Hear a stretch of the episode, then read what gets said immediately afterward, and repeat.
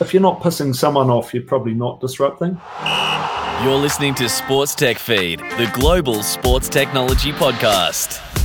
Hello and welcome to another episode of Sports Tech Feed. I'm your host, Thomas Alomes. Uh, delighted to be joining you once again.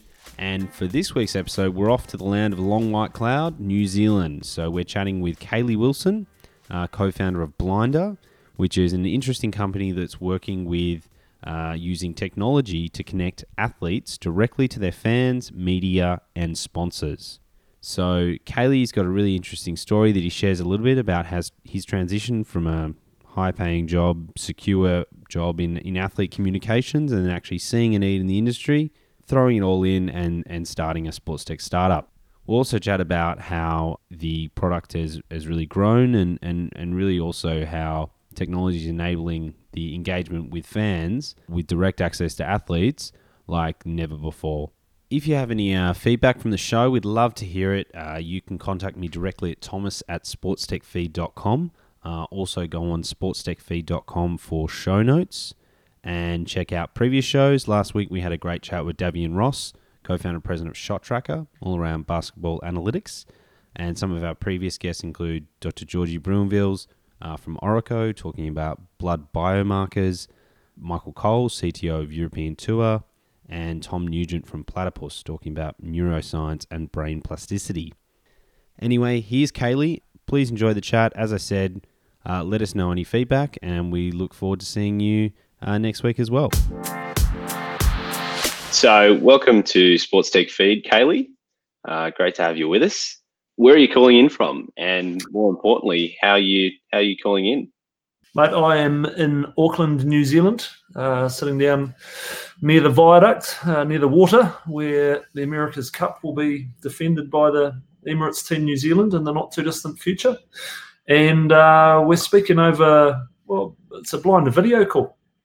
There you go. So tell me a little bit about uh, a blinder. So a- as a product, I mean, there's probably a lot in there. It is is kind of I wouldn't say your life's work, but it, it is your life at the moment as as co-founder and and leader in the business. Um, where what is it at its most basic, and and then where did the idea come from?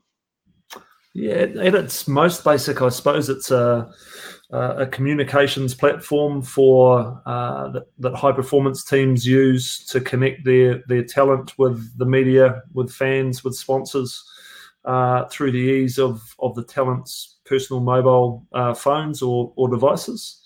Uh, used by Olympic champions, the Grammy winners. We do just about as much work in, in music as we do in sport.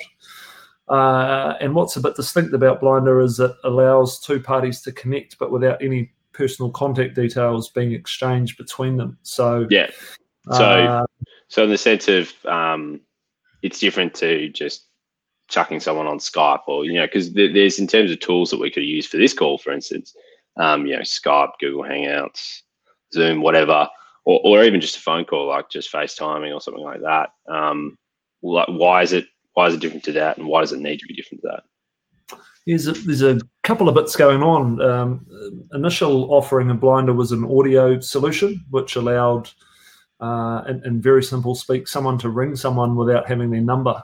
So uh, the the key element there of what we were doing was um, allowing people to be easily accessible while still having their privacy respected. And then we dropped in another element, which was to capture the content from that. So the audio of the conversation could be recorded by the uh, the team or whoever, whoever had arranged that call. The conversation you and I are having right now is happening in Blinder Video, which is uh, a recent addition to our uh, our technology stack. And as you'll be aware, Thomas, you joined that call uh, just by clicking a link. Um, you, don't have any special software on on your machine. Uh, and I'll, I'll, also add, I don't have any special skills, so it was uh, no, no, we've, we've made fantastic. Yeah, Mate, even, even Australians can use it. That should be the byline. Sorry for anyone anyone listening that doesn't understand the role between Aussies and Kiwis. It's it's there, but it's uh, it's friendly at least. I think. Um, you know, as soon as you add in like a third element, it's it's Aussies versus Kiwis. But then if you add in, say, someone from England, it's like we all gang up on them. Um, or someone from the US, so Yanks and Poms and all that kind of stuff. So I'm sure there's going to be more of that. We're allowed to throw stones at each other, aren't we? But yes, it's yeah. it, it's we've built a product. One of the beauties of living in New Zealand is having that vast pool of Australians to test your technology on and make sure it really is foolproof. And uh, you got and, Prison Island that you can just you can see how it's going. Uh, but yeah, as you're saying, it uh, it you didn't need any software to join it. Uh, I mean, you just had to click a link, and uh, uh, you didn't need to log into anything. Uh, we didn't need to exchange usernames or. and I'd say one thing we've, we've taken, we working at the top end of sport and entertainment with our audio product uh, was great conditioning for working out what we needed to do to create a really simple uh, video system. So uh, the big benefits of, of Blinder, or the major benefit with video, is just the ease of getting parties started on a call. So yeah, as I said, no no special software, um, no usernames, no no passwords. And I liked as well that I got a text. That was um, something I didn't I didn't realize. Like obviously the the email link, the calendar link that you just click on, but actually getting a text was good. And it's six something a.m. here, so it was uh, it was nice being bleary eyed and getting a little little reminder to um to come along. So that was uh, I thought that was a good feature. Yeah, we found the texts are just uh, again going for that foolproof. Um, you know, what is the most reliable method of getting uh, giving people a nudge along or, or a reminder, uh, and it's and a text message is still that. So uh, the technology. So, well, uh, sorry to interrupt. I mean, in terms of the ease, it, it, well, like I said, it was a great user experience. But but what's the need? Like again, it's easy to use, but I mean, Google Hangouts is easy to use. Like, why is the and and so is um, so I want to talk to an athlete, especially in sports. Like, it's just easy to uh, grab their number or something like that. Like, what's the what's the need? I guess. Yeah, well, the the initial need, um, Thomas, for for me was, um, and to, to um, address back to an earlier question, I was the uh, communications manager of New Zealand Rugby League, uh, working with a lot of our highest profile athletes, uh, including um, maybe not even arguably, but maybe arguably the, the highest profile rugby athlete in the world, Sonny Bill Williams. And I also did a lot of work with our uh, leading female athletes um, with the, the Mystics netball team. And some of those uh, ladies have gone on to win uh, the Netball World Cup this year. Um, one of them went on to marry Israel Folau, which you know put her in, into a um, you know pretty challenging uh, set of situations over the last little while. And some of them were teenage girls as well. And for me, whether you were uh, Sonny Bill Williams or or Maria Folau or uh, an 18 year old kid just out of school who'd come into the netball team, I personally didn't think it was uh, correct to be handing out the personal contact details of the athletes. So, and, and, so was that, you know, say I'm a journalist and I come up and say I want to interview Sonny Bill Williams, rugby superstar. I think is he just signed with the Toronto Wolfpack? Wolfpack, yeah, yes, yeah, yeah. Interesting So I know Interesting, they're doing things in like CBD oil and stuff. Anyway, interesting team in its own right, and some of the stuff they're yeah. doing, kind of um, tech and innovations and stuff. But um, say I'm I'm a Canadian journalist or or whoever, and I say, all right, Sonny Bill's signed with the Wolfpack. I'd love to I'd love to interview him. He's coming in. What would be the process for that? How do so I how do I how do I talk to to Sonny Bill? So the journalist, uh, if if we were working with the Wolfpack, and if there's someone uh, listening from the Wolfpack, let's make that happen shortly. But uh, if if we were working with the Wolfpack, uh, the media would get in touch with the communications manager of the Wolfpack and say, "Hey, I'd love to do a story on Sonny Bill." I think they'd probably have to have a fairly convincing pitch because quite a few people uh, would like to talk to Sonny Bill. But here's this, you know, fascinating and, and brilliant angle I've come up with, and this is uh, why I'd like to talk with them.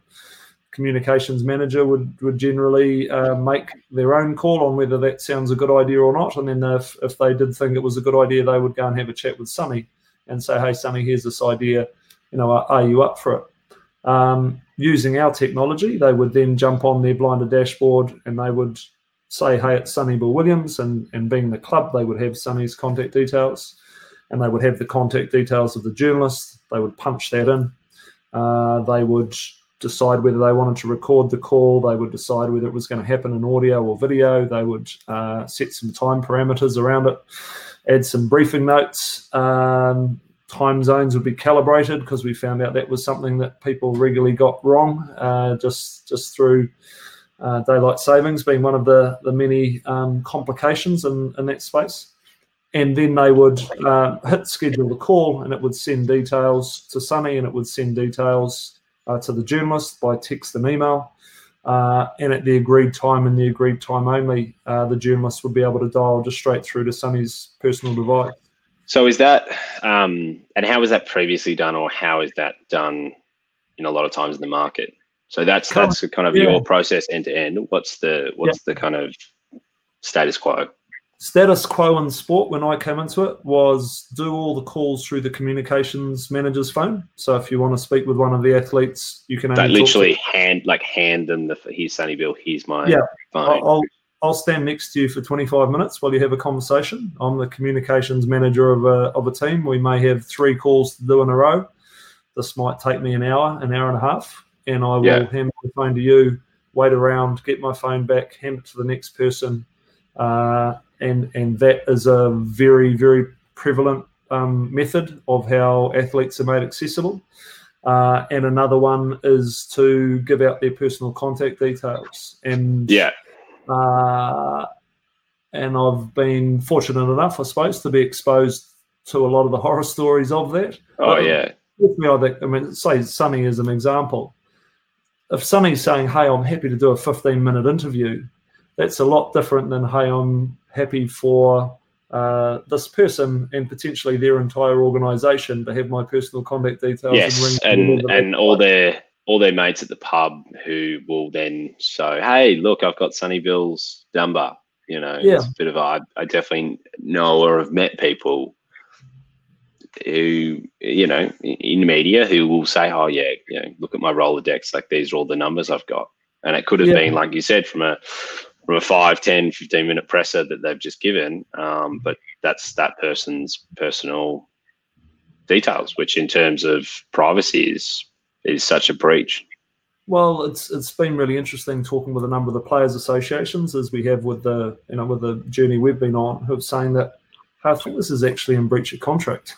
Mm. Uh, the collective bargaining agreement is saying that we guarantee the athletes uh, a right to privacy, and then we give out their personal contact details for a ten-minute phone conversation. So there's a bit of an issue there, and you know I'm sure your listeners will be well aware that the whole um, mental health and other other well-being aspects of athletes uh, is right in the spotlight at the moment. And for me, anyway, um, I, I, just don't think it's my choice to decide who I give mm.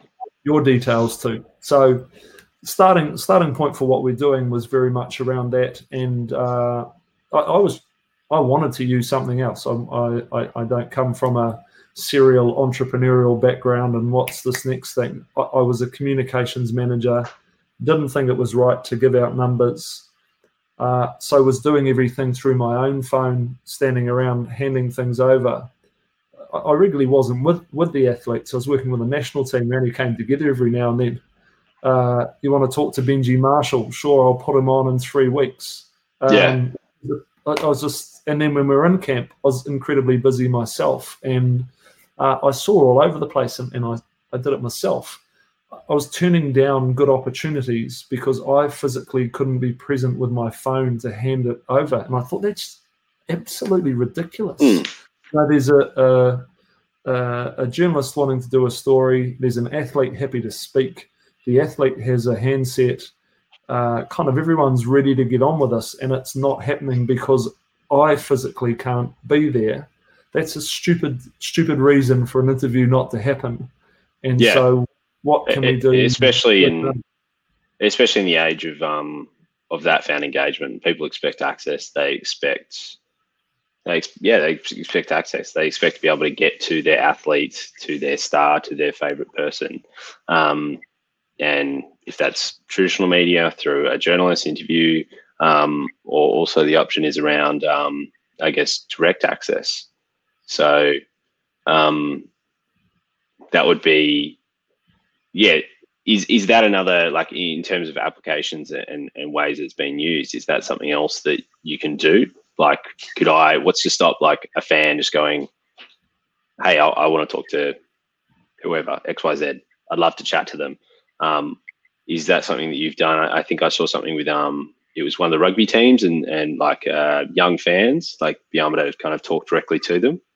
The, the technology can be used for any two human beings to to um, have a conversation and uh, there's a bunch of ways it's so the, the media use case let's say tom to, to, jump back the the audio media use case was kind of the starting point because this was quite a few years ago this was bouncing around in my head. I was and, and i'll i'll jump back to that as well how you did kind of start your entrepreneurial journey but I, would love to hear the how it's grown since that audio use case.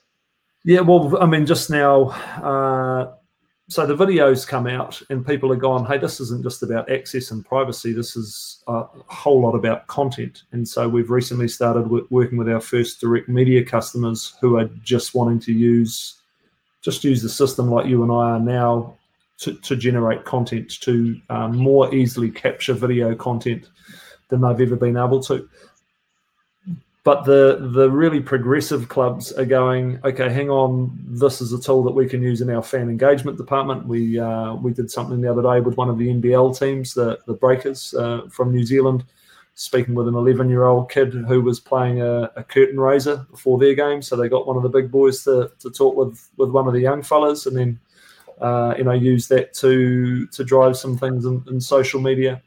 Uh, clubs are using it now to, li- to liaise directly with sponsors and the cool stuff that I get excited when people are doing things that are unrelated to what you know we were thinking about back in back in the early days. But uh, Cardiff City FC are one of our clients. They did a great video recently, which was just some of their own players talking with each other. So Sol Bamba was injured uh, back in Cardiff, and a couple of the other boys, including the captain Sean Morrison, were on tour in the states, and they got Sean and Joe Ralls to to ring uh, Sol Bamba and just have a beautiful conversation between some great mates. And uh, you know, speaking with Mark Denham, the, the, head of communications at Cardiff City, he was like, "I don't think people are used to seeing the interaction between our players." Mm. And and I was like, "Yeah, there's something really significant there because the fans love that, and we're like, hey, this is great to see the the banter between the boys." Mm.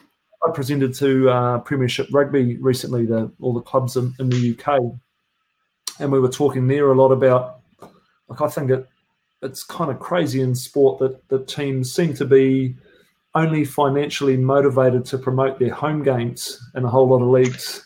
Ah, uh, so, yes, yes, we've talked so, about this. So I think the uh, example that we talked about was the um the AFL that it's it's in terms of you have a home game, you get ticket revenue in through the door for that. That's your home game. Therefore, if you're the visiting club, why on earth would I spend my already tight budget on promoting a you know a, game where the upside, so to speak, is from the ticket revenue for the other team.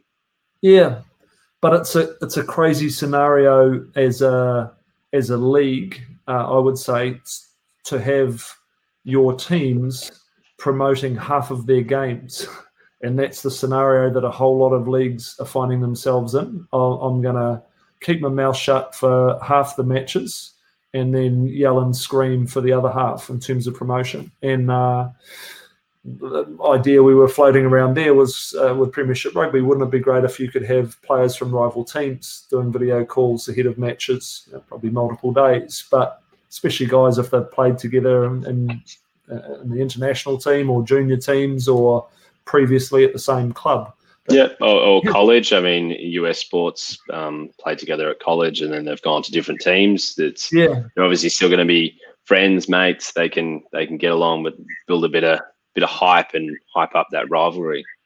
But if you look at the sort of evolution of how storytelling has been done within professional sport, it, it had been kind of stories only got out if they were athlete speaking to uh, mainstream media representative going back a number of years. Uh, and then the media um, uh, split into a number of different groups. It wasn't just sort of, you know, the, the big bulky BBCs or ABCs and so forth. You know, a number of, of splinter sort of organisations start up, and so a few more diverse kind of stories uh, starting getting told. and then clubs worked out that they were their own media channel as well, and so often you had the communications person or the you know the internal team uh, speaking with the athletes and so forth. But I think we're absolutely just scratching the surface, and obviously the the Players Tribune and uh, you know the Athletic and uh, Athletes Voice and things have come in and said, hey, let's let's get some uh, first person or assisted first person storytelling done but I think you're going to see uh, stories that are between athlete to athlete and former great of a club to person making their debut and uh, kid ringing up his mum to let them know that you know they've made the squad and five year old in a treehouse talking to you know Premier Premier League uh, coach manager you know all, all that stuff. So I, I, said to someone the other day as when I look at it, it looks like communications has kind of been on railroad tracks, and I think we're about to go off roading. You know, there's going to be all sorts of different ways that this stuff is done, and uh, I think we'll look back and go, I didn't realize how conservative we were mm. uh, earlier. But what? Why wouldn't you have a a fan ringing up a, an athlete to dissect the game and sharing that on behalf of all the other season members and um, Which is the most the the univi- yeah sorry universal um, unifying sense of sport is that it is still still people. It's why we we still love and as you said, I think the point around um, storytelling in sports is it's it's about the narrative. We get sucked in by the history, the the characters, the the story that runs through, and and as you said, it's it's about capturing that. All that stuff's happening anyway. Like it's kind of to certain extent, um, it's just out there. It's just kind of in the wild, and it's going. Well, how do we then capture that in a safe way that respects privacy? It um, it's efficient, so it doesn't get in in people's way. I mean, the whole thing is is that's something I hammer home about tech, whether it's um, performance or business side, is don't get in the way of the athlete. Let them do what they're what they're meant to do. Um, but something like this certainly sounds like it um, it makes people's lives a lot easier to to capture all that, like both the structure and then this, I guess, the safety blanket in the sense of um, uh, the privacy concerns, and everything else we talked about. Yeah, and we went, you know, coming in initially with the how can we make it far easier for fans to talk to athletes? But well, I mean, there, there you go. Like if where make communication really easy, then it can happen between any parties. You know, that's the what. What are the reasons that people wouldn't speak? Why? Why wouldn't? Um, uh, why wouldn't Steven Gerrard speak with a Liverpool fan uh, a couple of times a season? Uh, because because giving Steven Gerrard's personal number to a Liverpool fan, you know, would be a, a tempting fate. Mm. But if he knew it was just a ten minute sort of thing that he could do through his own handset, and it could, you know, really, anyway, you know, all, yeah, and if, the, I mean the the um the the one that I always like seeing is um, I mean it's probably the most extreme example, but um, sick kids that are in hospital and they may, may, not be able to get out, but they're huge fans, whatever it is, they're huge fans of the athlete and um, being able to connect with that athlete short of them coming to the hospital. And especially with the globalized nature of, of sports and fandom, um, if you are a English Premier League fan, but maybe you're in the US or you know where, wherever else, you're obviously never going to get to a game. So being able to then still connect with that that player um, just means the world to people. Yeah, and I, I think I'm a little bit of a purist or or um, romantic when it comes to communications. There's, a lot of communication going on at the moment that is one to many or many to many, and I still think the the best communication in the world is is one to one. But if you can make beautiful one to one interactions happen and then be able to share them uh, with the masses, I think you reveal a lot more about the the parties involved in that conversation. And uh, you know, I, I, definitely I speak with a lot of clubs, and and you know, some of the the had the pleasure of working with some of the leading clubs in the world. They're all trying to unlock the sort of fan piece and the the, the global stadium and so forth. And, and I think one of the ways to do that is to arrange one-on-one beautiful conversations that everybody can share in. So, um, I'm, I'm personally having a, a hundred and fifty people in a chat room firing one-liners at someone to quickly answer has its place, um, but I don't think that really lets you know a whole, whole lot about mm. who that is and, and what's going on. Probably see how they respond under pressure, but maybe not a lot more. Yeah, and jumping back to as you said, you, you never thought like you, you were working in this, and so obviously you you saw a need and you filled it with the company. But can you share a little bit about that kind of entrepreneurial journey? I'm sure there's a lot of people out there that either are working in sports or are kind of looking to get into to sports um, in the technology side. How did you basically go out? How, how did you start up the startup essentially? Yeah, initially I uh, just let frustration boil over. I came back from that 2013 World Cup and I'd done every call for a seven week road trip on my own phone. And that's, um, you know, I, I, had some pretty fortuitous circumstances, I'd say. Uh, working in New Zealand is a very good place to think of a remote access uh, tool because you, you need to provide a lot of remote access. Having the highest profile athlete in, in uh, in your part of the world drop into your team was another, you know, thing that put my processes under the under the blowtorch, and I I came up short with what I had, uh, and so you know the the initial seed of Blinder just came out of immense frustration that I I wanted to do a better job, uh, and so I chatted with a number of other people around the traps. You know how. Sorry, mate. The odd sneeze. So apologies for listeners blown anyone's eardrums.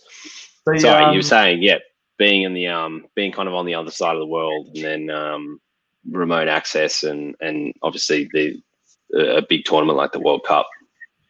Yeah, you, you just got got the got heat put on, and uh, and I went out afterwards and was like, hey, how how are you guys doing it? Because I really struggled with this, and people were, oh, it's not really ideal, but I I just give out their personal numbers or yeah, no, we don't really do phone interviews anymore. It's too much of a pain. And uh, I thought, hey, we, we can do it better. So I sat down when I came back from the World Cup and uh, and had a, heart to heart with a, a, good mate of mine who'd done some um, impressive stuff in business. The guy Ross McConnell, who's the the other founder of Blinder, and uh, we started tinkering tinkering away on on you know big sheets of cardboard and so forth in uh, in my lounge room in Auckland, uh, and going, hey, how do we think we we solve this? And uh, as I said, I wasn't from a big entrepreneurial background. I was just a frustrated communications person, uh, and and Ross pulled in uh, some real high flyers uh, from a technical point of view. A company called ClearPoint in Auckland,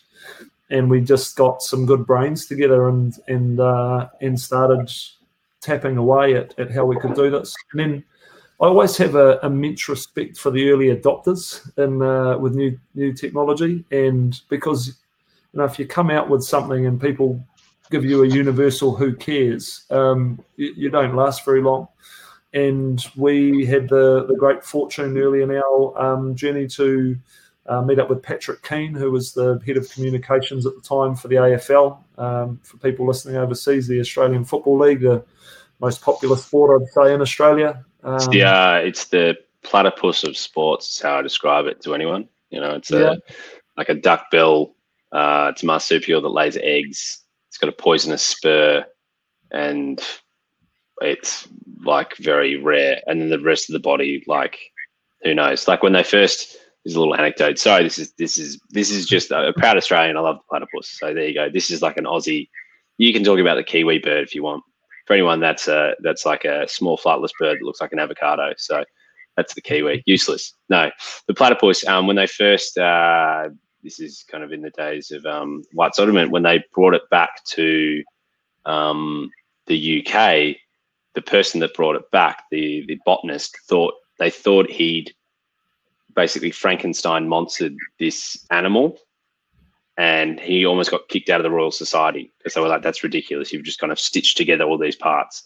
Um, that doesn't exist." And footy AFL is is exactly like that. So for the southern states of Australia, everyone loves it, but if you ever see footage of it, it makes no sense. It makes absolutely no sense. But it's a it's a great game. So sorry, pause that plug. But as you said, Patrick Keane, head of head of comms for He- The AFL. for, for the AFL. Uh, he'd worked previously as the head of communications for the Australian cricket team, uh, working closely with uh, Shane Warne, a pretty pretty key guy in Patrick's past, which meant Patrick understood the challenges of mobile phones uh, via his association with Shane.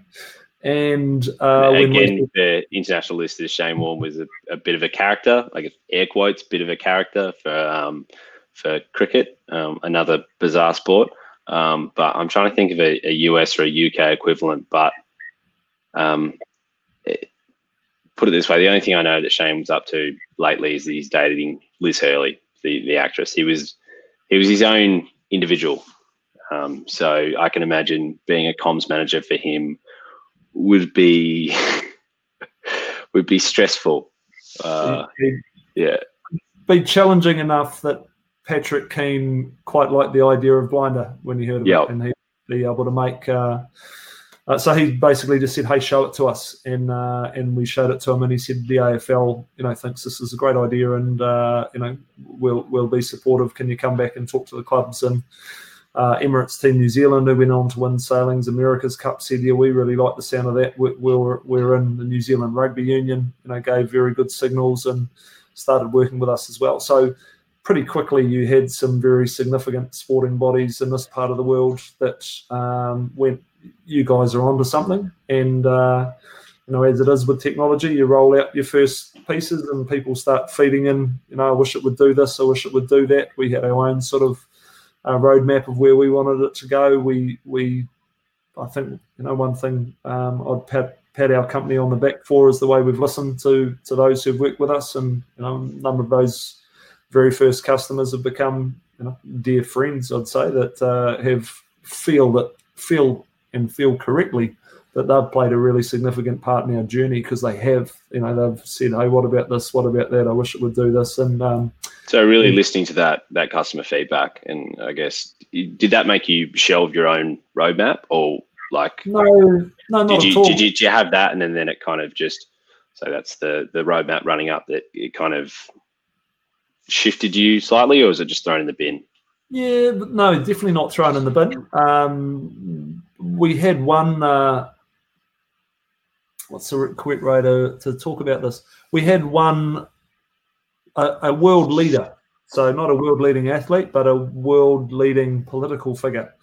Um, uh, that was their people were, were interested in working with us, and their requests just started to deviate a little too far from where we wanted to go uh, and we were building a product that was mostly for sports and entertainment, and and they were starting to um, pull us in a direction that we didn't see was on our roadmap or likely to um, uh, likely to likely to see us with features that that were welcomed by a large part of our customer base. So one of our you, know, the, the, you have to make some big calls all the time as as um, as entrepreneurs, and and we said to the you know people working with this world leader, hey, thank you for your suggestions, but we're going to have to pull out of it, uh, and that you know felt uh, the correct thing to do, but it's also um, when you're new and in business, having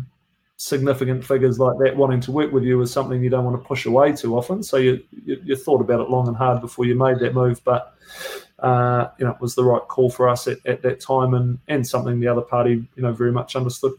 and that's something that uh, the advice, the, the constant and consistent advice is learn to say no as an entrepreneur. Um, and that's that's easier said than done. It, it's kind of that. Um, when I first heard that advice, I was like, "Oh yeah, that's. I mean, that makes sense. Like in terms of opportunities, but when it's a good opportunity and when you are starting out, there's going to be over that little hump of first getting something off the ground.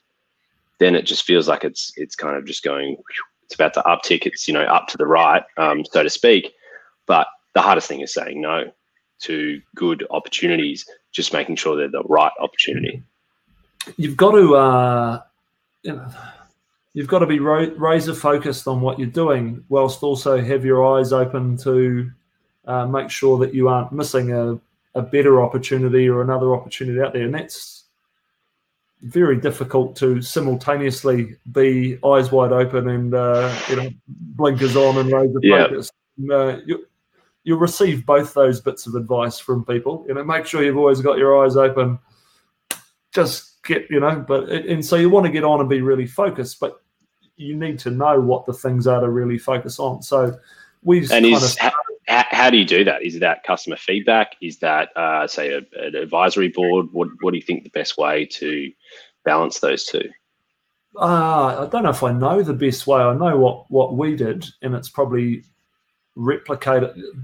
There's going to be a bit of trial and error because I, I don't think you can't explore whilst only kicking goals. You know, you, you um, and so we started out fairly narrow in sport. Then we got interest from music. We got interest from the healthcare system. We got interest from politics we started adjusting our website to be a bit more neutral and uh, you know make sure any, anybody and everybody felt welcome and uh, and eventually went hey we've got too far and wide here we need to you know we need to make sure that sports teams and and um, major record labels and so forth that are our uh, our predominant customer feel in the right place when they hit our website or when they see our material and so forth and so we we kind of yeah, started narrow, went wide, and came back in. And and you know, part of the result of coming back in, we got picked up by the Stadia Ventures Sports Technology Accelerator in the United States last year because they saw us as a,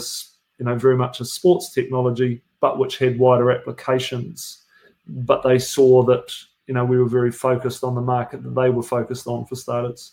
Well, I mean, share a little bit of that experience. So, Stadia Ventures, um, friend of the show, uh, they're doing great stuff. To my mind, they're the best um, sports tech accelerator in the in the world, really. Um, based out of St. Louis, Missouri, and they do some um, activities in um, Frisco, um, Texas, which is uh, we held an event there a couple of months ago. So, um, basically, they're yeah, I'll, I'll include some links, but they're doing some really, really good stuff.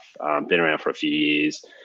If you're in sports and technology, anywhere in that intersection, they'll have a look, and they're they're very global in the way that they seek companies. I think out of the last cohort, seventy five percent was from out of the US. So, but uh, share a little bit about that experience. Um, I think you you kind of went to the US for a bit. Obviously, you're in Auckland now, and then um, I understand you moved to London sometime soon. So I, I guess a, a two-parter. Share a little bit about the Stadia Ventures program, and then also um, going global, kind of as a headline. Yeah, Stadia was a uh, yeah great um, step for us in that we'd achieved quite a lot within the Australasian sporting market, but uh, it's a fairly uh, slim slice of the world's. Um, Big Uh, big fish in a small pond. yeah, yeah, and Stadia, I think, went, hey, if those guys can start getting the penetration in the, in North America and, and in Europe with what they re- achieved in Australasia, then this company's got some very um, exciting possibilities. We were uh, certainly helped. Uh, former NFL player uh, Roman Harper was in the audience. Was one of the um, people contributing their thoughts on our on the on the technology we And built. so, Lost- sorry, just to just to clarify. So you were is this the pitch day? When was this? What's the what's the process like? Uh, what yeah, the, going. From the right point of like, yeah, how did you go? Oh, Stadia. I've heard of these guys on the podcast. You know, hopefully there's a few people, entrepreneurs out there that have heard of them now and, and kind of apply. What was the the journey um, through that? Mate, I'll give you the the the, the real honest version. We uh, got selected in the top twenty. Uh, they then chose their top twelve, I believe.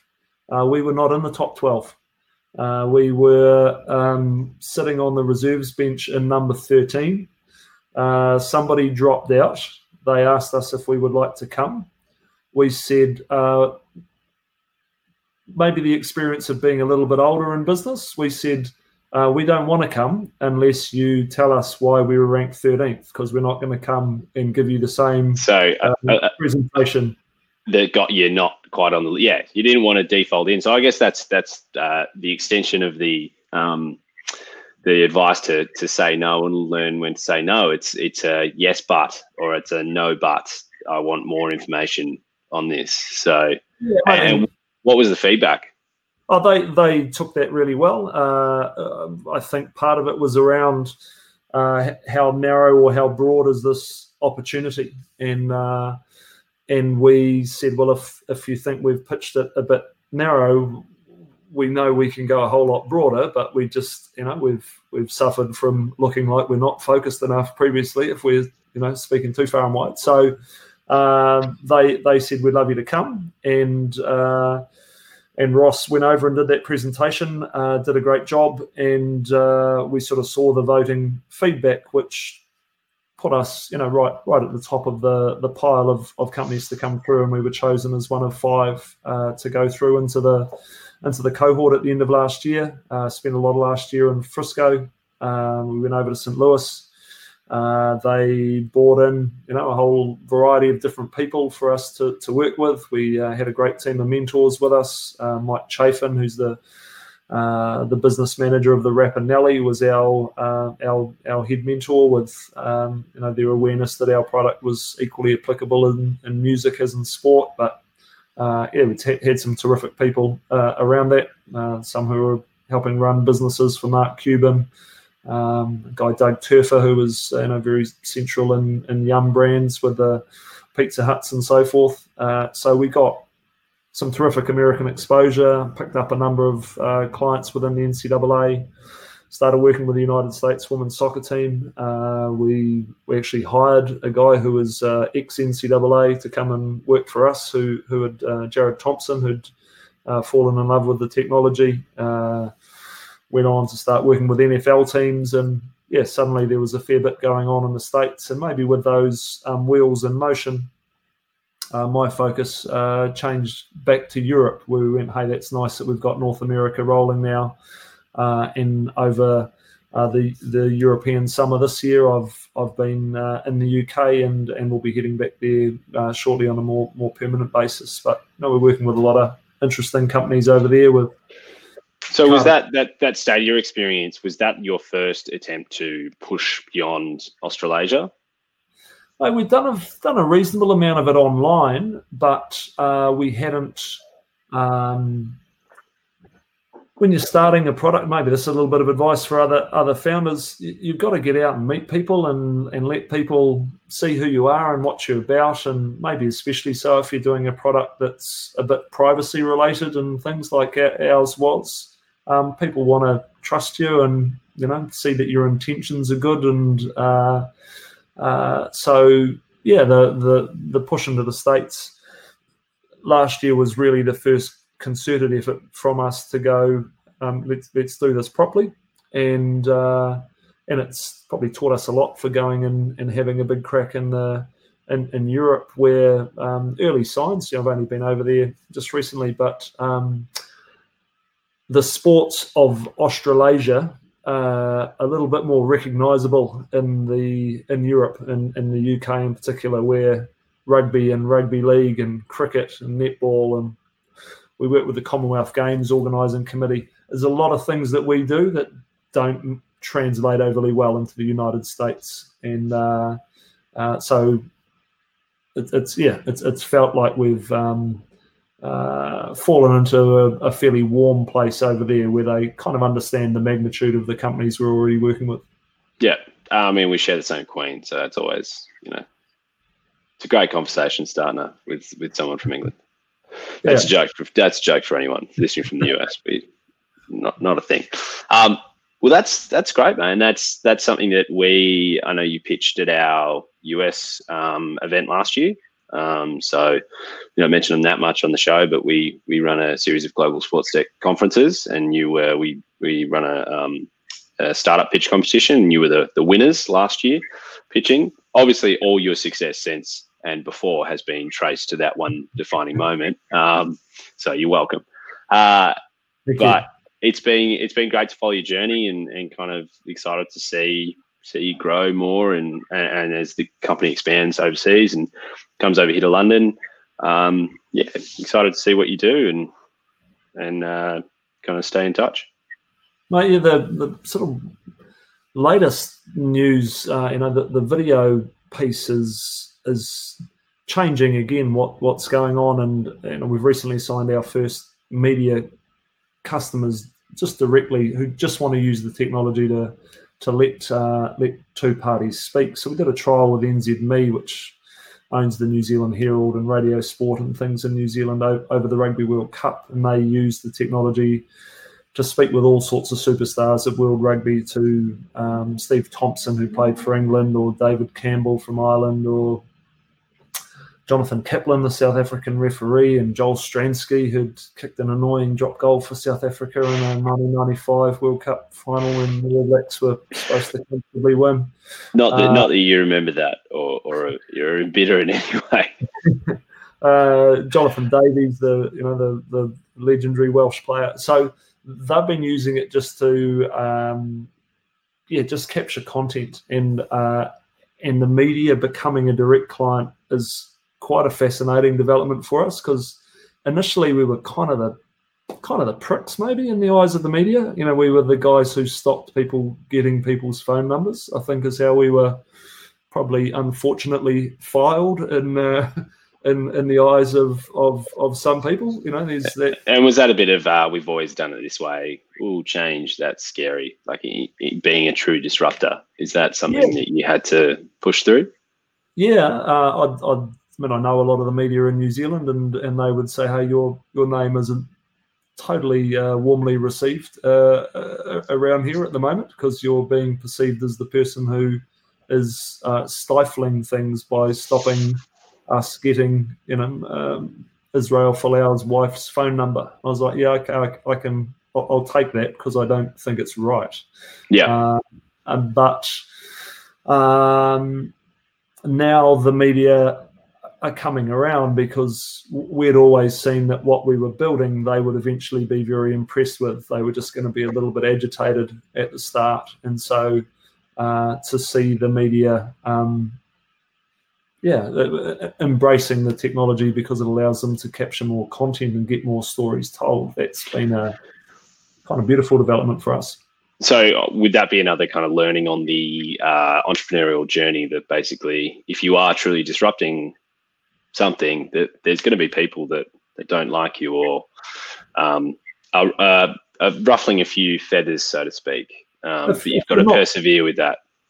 If you're not pissing someone off, you're probably not disrupting. So, um, yeah, we, we just had had to wear it. And I mean, look, there's far worse situations for people to face than uh, you know a few members of the media thinking that that you were uh, yeah, but a bit of a um, yeah that you were that you were slowing things down. But I think now they see that we're probably actually a lifeblood for them because how things were operating wasn't going to be how it would continue to operate.